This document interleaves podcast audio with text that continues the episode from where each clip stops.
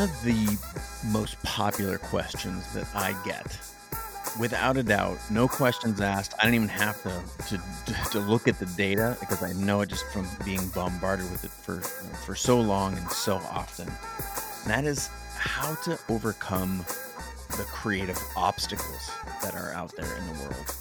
And ironically, whether they're out there or in here, we've told ourselves a bunch of stories about why we can't create. So I've written at length about this, and um, and I thought it would be very very helpful, based largely on your requests, to do a show where we focus on overcoming creative obstacles. And to set the table, you've you've heard me talk at length before about creating space to work. You know, first and foremost, headspace. Right? Are you you know how how can you on a regular basis maintain a mindset that's helpful? You've heard me talk about a physical space. It doesn't need to be perfect. We'd all love a studio overlooking the sea but we need just something that's good enough right? We don't need per- perfect. We need good enough. Um, we've talked about you know music and mood and and all that stuff. And while that can be helpful I want to just get to the brass tacks of what actually has to happen. And I think there's three things that I would like you to pay attention to. The first one is around you don't feel like it. And I want you to ask yourself when you're feeling stuck, you have to recognize that it's not it's not that you're waiting to be able to create, it's that you're waiting to feel like creating. And those are very, very, very different things. Now, the trap is that we often don't feel like creating until we've started, until we have a little momentum, until we're underway.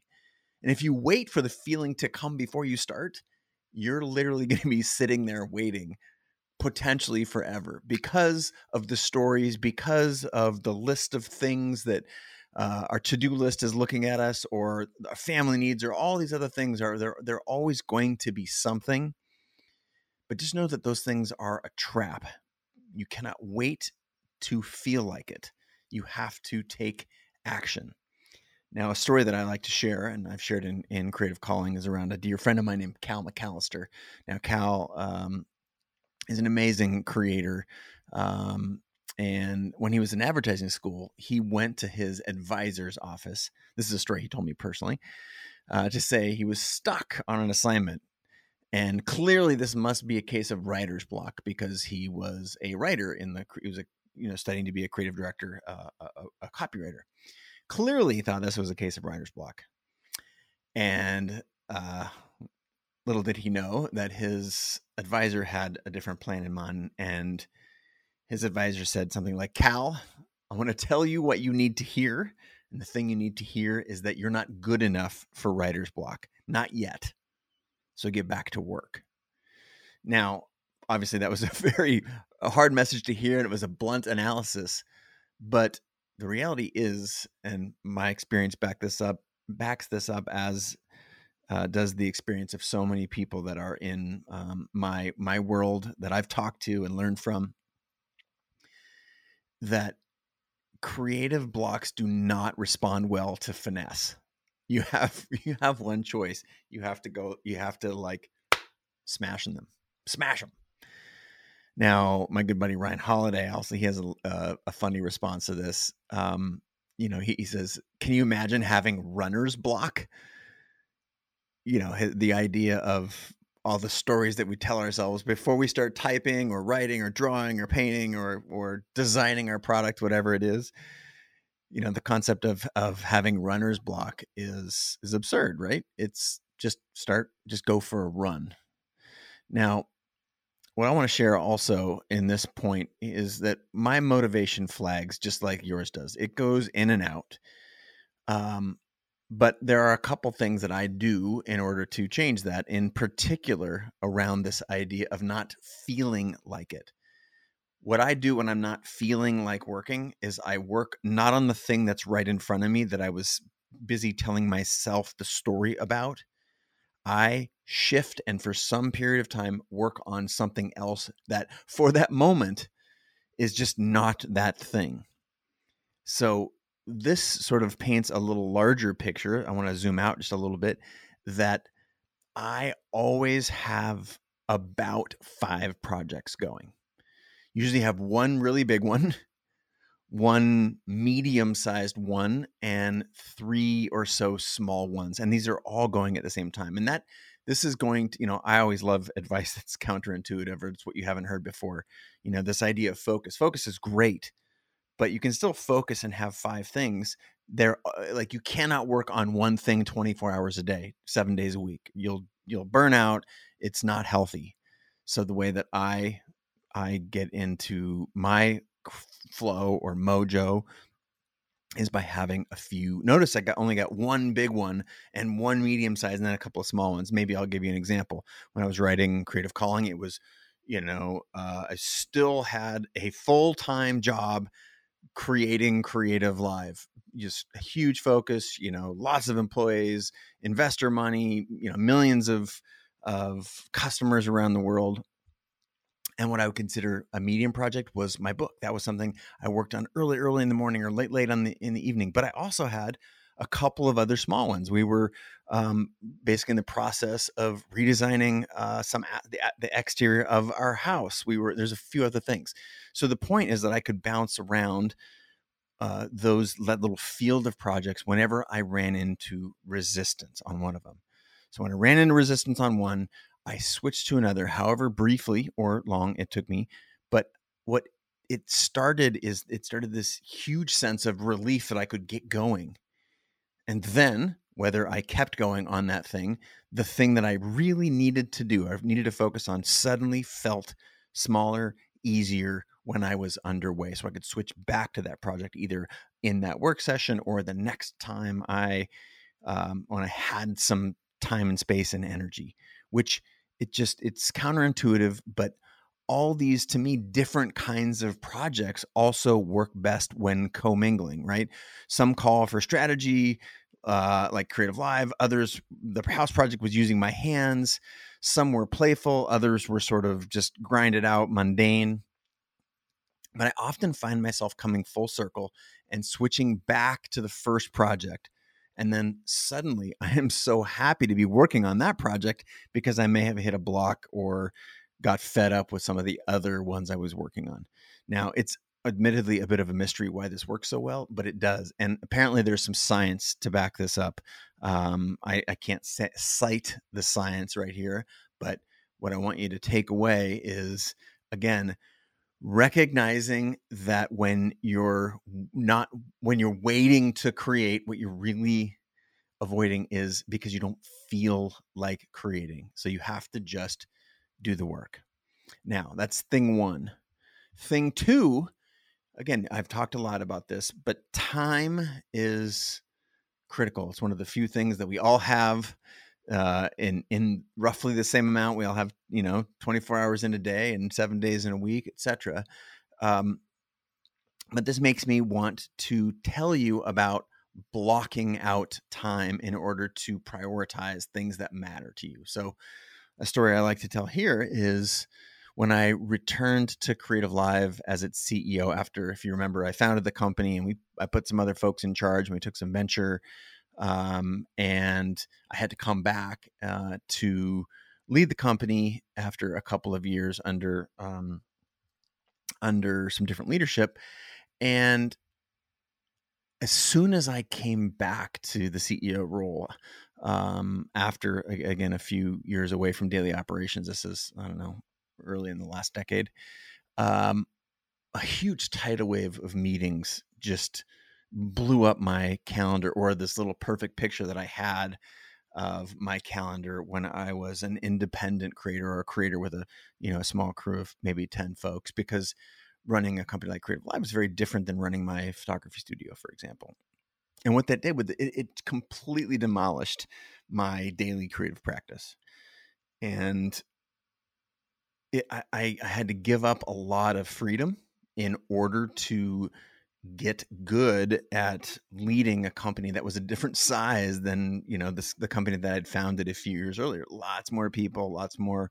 Uh, it was it was much more involved, and in giving up on that freedom, I, I had to learn a new set of skills um, to to run this business at scale. So as soon as I could catch my breath from all of the um, the stuff that has to happen to get back up to speed and to um, build up the muscle of leading in that way, I had to do exactly what I'm prescribing here. I had to audit my schedule and realign it with sort of my overall personal ambition. Now, obviously, you know, deciding to come back and run the company was a really big deal. But I had to carve out time. I couldn't turn my back on the daily creative practice that left the building as soon as like day one. I'm just like, boom, deluge. Okay. But, you know, after that initial shock passed, what I started to do is bring back some of the time blocking um, muscles that I had used back when I went from being an amateur creator to a professional one. Now, those muscles were sort of out of sync because I honed them so, you know, uh, so I guess efficiently and effectively, you know, 10 years previous. But now when I'm back here 10 years later, those were a little bit soft. And so I needed to go back to fundamentals. And a lot of the fundamentals were around blocking my time. So I started relying on things that I knew would work, like batching like items, like creating dedicated windows for certain kinds of activities, for meetings, when I would do emails, when I would call. I would not go from a phone call to an email to a meeting to because that is just a recipe for disaster, right? So I started batching like like items.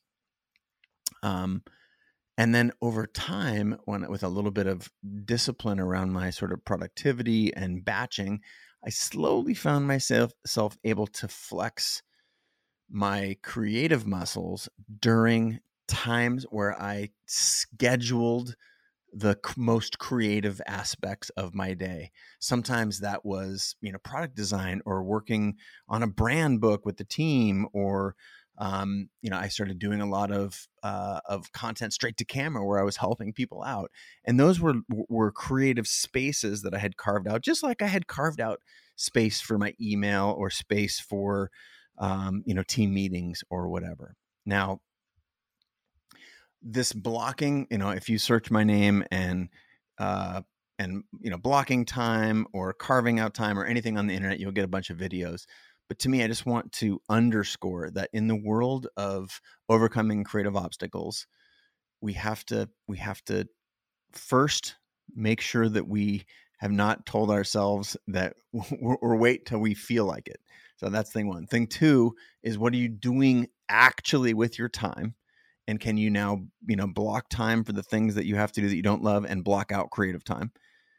And you get really good at that believe it or not and this is true whether it's professional you know tasks or family you know personal and creative or whatever areas you want to think of them. But you know time is is a thing that we have to take control of. We cannot be a cork bobbing in the tide when it comes to time. Now the third is is working how you can and one of the things that is often um, uh, it's it's another story I hear very popular story from creators is they don't have uh, you know this the the perfect amount of time. Now I just talked about creating a couple of hour blocks or a 90 minute or a 3 hour block or whatever in my schedule. But again, I'm expert level. I had already honed that muscle and I had to, you know, re reconcile with it and bring it back when I took on that that new task of uh, you know running the ops. But let's not be precious okay? Now what i mean by that is if you aren't able to uh, assemble this perfect amount of time to create each day or each week that's fine. But you know who's responsible for that? It's you it's still up to you to create some space now, what is lost on many is this idea of perfection. And I like to juxtapose this perfect workspace and the perfect amount of time with um, how I often worked when I was flying so much. You know, I used to fly, I flew between two and four times a week for 12 years. And if you think about all of the time in transit, there's a lot of actually spent time. So during those windows, I would journal or write or draw or sketch in all these little in between moments. So whether you're writing on the subway or speaking your ideas into your phone as a sort of voice recording app when you're out on a walk, these are small ways of squeezing in what I call micro bursts of creativity into your day. And this can be done no matter how busy you get. I mean, again, I was going so hard for, you know, 12 years, as I mentioned, traveling every other day on an airplane. I know that's hard for some people to envision, but, and I still found all kinds of pockets you've seen this from you know friends of mine or people that you follow on the internet maybe you know gary is always in the back of a you know of a taxi cab creating content on his phone or the same could be said for so many other creators that we've featured here on the show. I just know that it's true because i've done it i've lived that and it's incredibly effective if you can ditch the story in your head that it's not. Now things like posting a daily photo every day whether you're on a walk or as I mentioned in, in transit on the, in, on the subway or train, however you get into work or wherever you're going. Um, those things they can actually be enough. Even just writing a haiku when you've got 10 minutes by yourself in between, you know, your kids' naps or whatever. That can be enough if you're living in a very hectic time or hectic world. The goal is not to always live there. And if you find yourself always living there, you need to reassess your priorities. But the times when we are most stressed in our lives, when space between events gets short, these are exactly the times when we need to create the focus on our creative practices. We need to have our creative practice to thrive, most especially when the world around us feels like it's crashing down. It's sort of like, you know, putting your oxygen mask on before assisting other passengers. You need to get as much sleep as you can, uh, eat as, eat as well you can, and keep your creative practice on point. Now, this is what's so awesome about these little micro sessions. Micro sessions of creative activity can be incredibly powerful if you're willing to reset your expectations on what space or time to create actually looks like.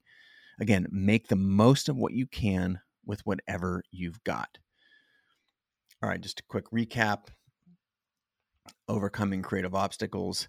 Most important thing is not waiting for the feeling, just starting to do it. The second thing is managing your time. It's it's managing your time is not a nice to have when you are when you have dreams and passions that you want to pursue. It's a requirement. And thing 3, work when you can in microbursts or with whatever you've got.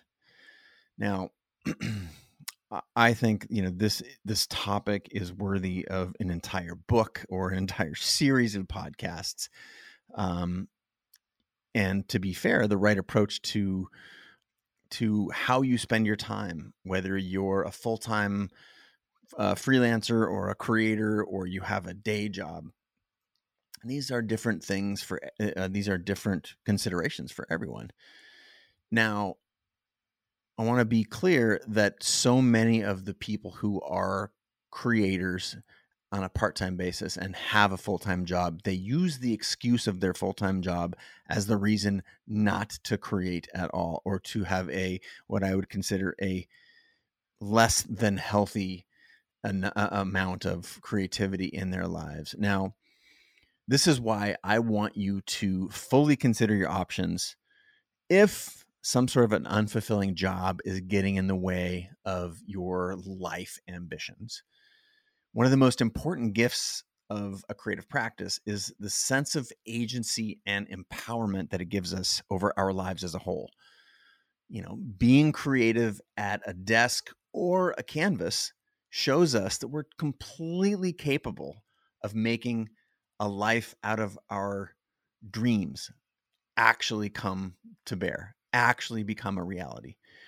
So if you're in a position of talking trash about your day job and it doesn't allow you to pursue the things that you want, I want you to take a close look at that. not for everybody. I definitely don't want there there are just to be clear, I'm not being prescriptive here, but I'm asking you to do is take a look.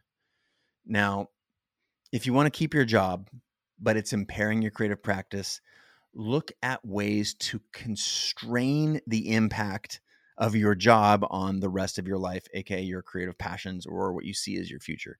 There's all kinds of books and blogs, and there are, believe it or not, there are classes at Creative Live about this topic. So you don't have any excuse not to improve your approach. Also, now here we are in the middle of a pandemic, right? More and more companies are required to, or certainly are open to the idea of remote work.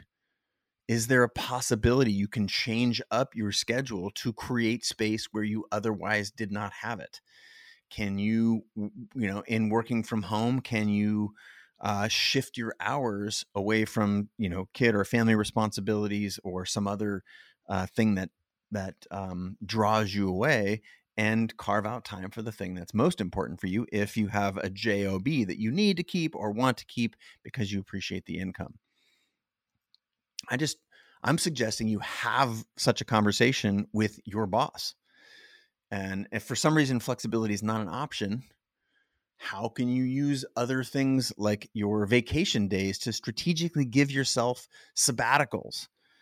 Um, maybe instead of taking a two week vacation, how about you spread that out over some period of time throughout the year to give yourself some more time to devote to creativity every month or two? Now, you know, I personally find that a day completely either alone or focused on a project that is a side project for me when I had a job at JOB that I didn't love more than anything back when I was waiting tables like an actual day of creative a sojourn a getaway was amazing I remembered like thinking so fondly of that and the cool thing is that's available to you right now that can be more restorative than a day spent, you know, laying on your couch watching a movie or drinking margaritas at the beach or whatever.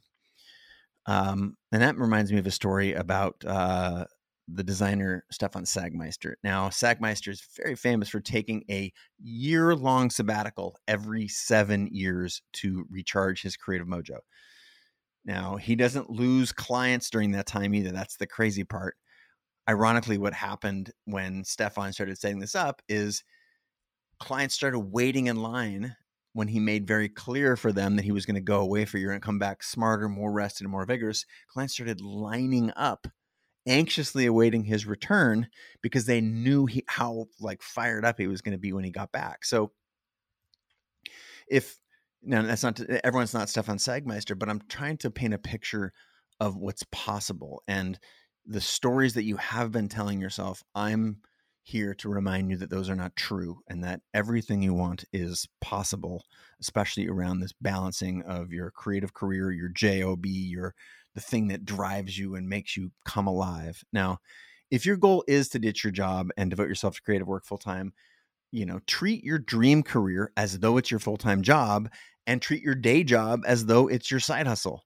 Flip your priorities completely then try and shift over to the life that you want. Once your creative work starts to make enough income, starts, you know, performing, then maybe you do part-time work to supplement the creative um, flow of work or finances instead of the other way around. You know, wait tables, bartend, do whatever you can on the side of your creative hustle and make that your priority. These are things where you know a transition is so important. Now yeah, again going back to the t- the topic here is whether you want to do this professionally or not there's so many stories that we tell ourselves about overcoming creative obstacles that it's, it's not possible.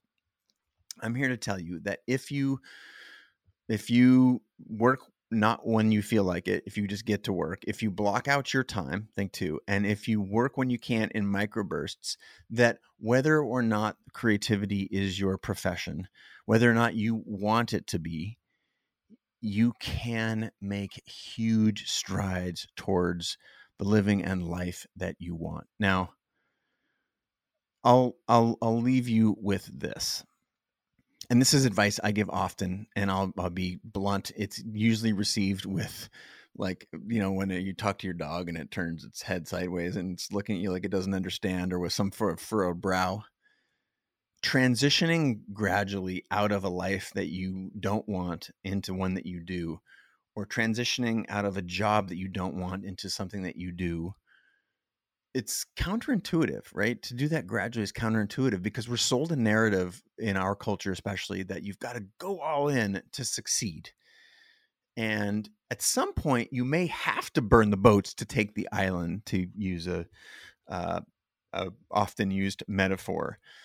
But in general i find this high risk gamble of taking a second mortgage on your house or or you know going all in or putting it all on red that's just largely fake and so i want to give you permission to make a transition in life between careers between um, what you don't love to what you do as something that you can control and you can do gradually. In fact, all of the, uh, not all, but so many of the folks that you look up to, respect, admire, appreciate, yours truly, hopefully included, we did it this way, right? I waited tables and then weaned off of waiting tables on to becoming a, a full time photographer. I tuned skis in a ski shop. I worked retail. I did all kinds of things to support my transition to becoming a photographer. And it was doable. I, it was it was a, a thing that I would recommend. We have so much more flexibility than we've had ever before. You know, this idea of being able to put together uh, an income through a couple different um, lines of work that that didn't exist. You know, even ten or fifteen years ago, we don't have to move to a certain city anymore to pursue a creative dream, and we can all probably find a way to work flexibly or supplement our income like never before. So I just I leave you with that. And whether you realize it or not, life happens, right? Interruptions and obstacles, they they always crop crop up. And some of the things that get blown up when that happens are things that we love.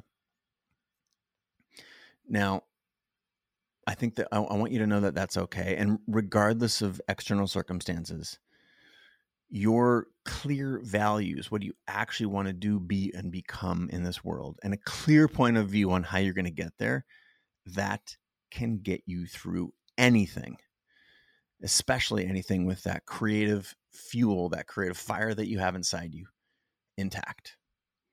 So there you have it. No more excuses when it comes to overcoming creative obstacles.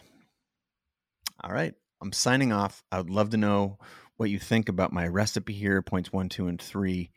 And uh, I believe in you. And if no one has told you that today, I think you're an awesome person. The fact that you're listening to this right now shows and and is an illustration that you care, which that matters most. Caring is the first step before any change. So I I I see you, friend, and I acknowledge and recognize that you're doing what you can, and that means the world to me. So I bid you adieu until the next episode. All right, that is a wrap. But before you go, hey, I wanted to say thank you so much. And I do note that many of you have asked how you can help me out there in the world. And I have a great answer for that. And it is sharing this show. Um, my goal is I create this content with a with a talented, hardworking crew over here at Creative Live, and our goal is to get this information out there to the world, help the, the greatest creators and, and entrepreneurs of our time get their ideas spread far and wide. So you sharing your takeaways or just links to the show, any of the podcast platforms or whatever, means the world to me. Thing two, how you can help if you care, is to leave a review at your preferred podcast platform. That also helps surface uh, this show, the guests, uh, in in search results on each of the platforms, and it means a lot. So thank you so much. Really, really grateful, and I'll look forward to seeing you in the next episode. Hopefully soon, maybe next, maybe right after this. Maybe you're gonna listen. Anyway, whenever you get around to it, I'm here. Thank you.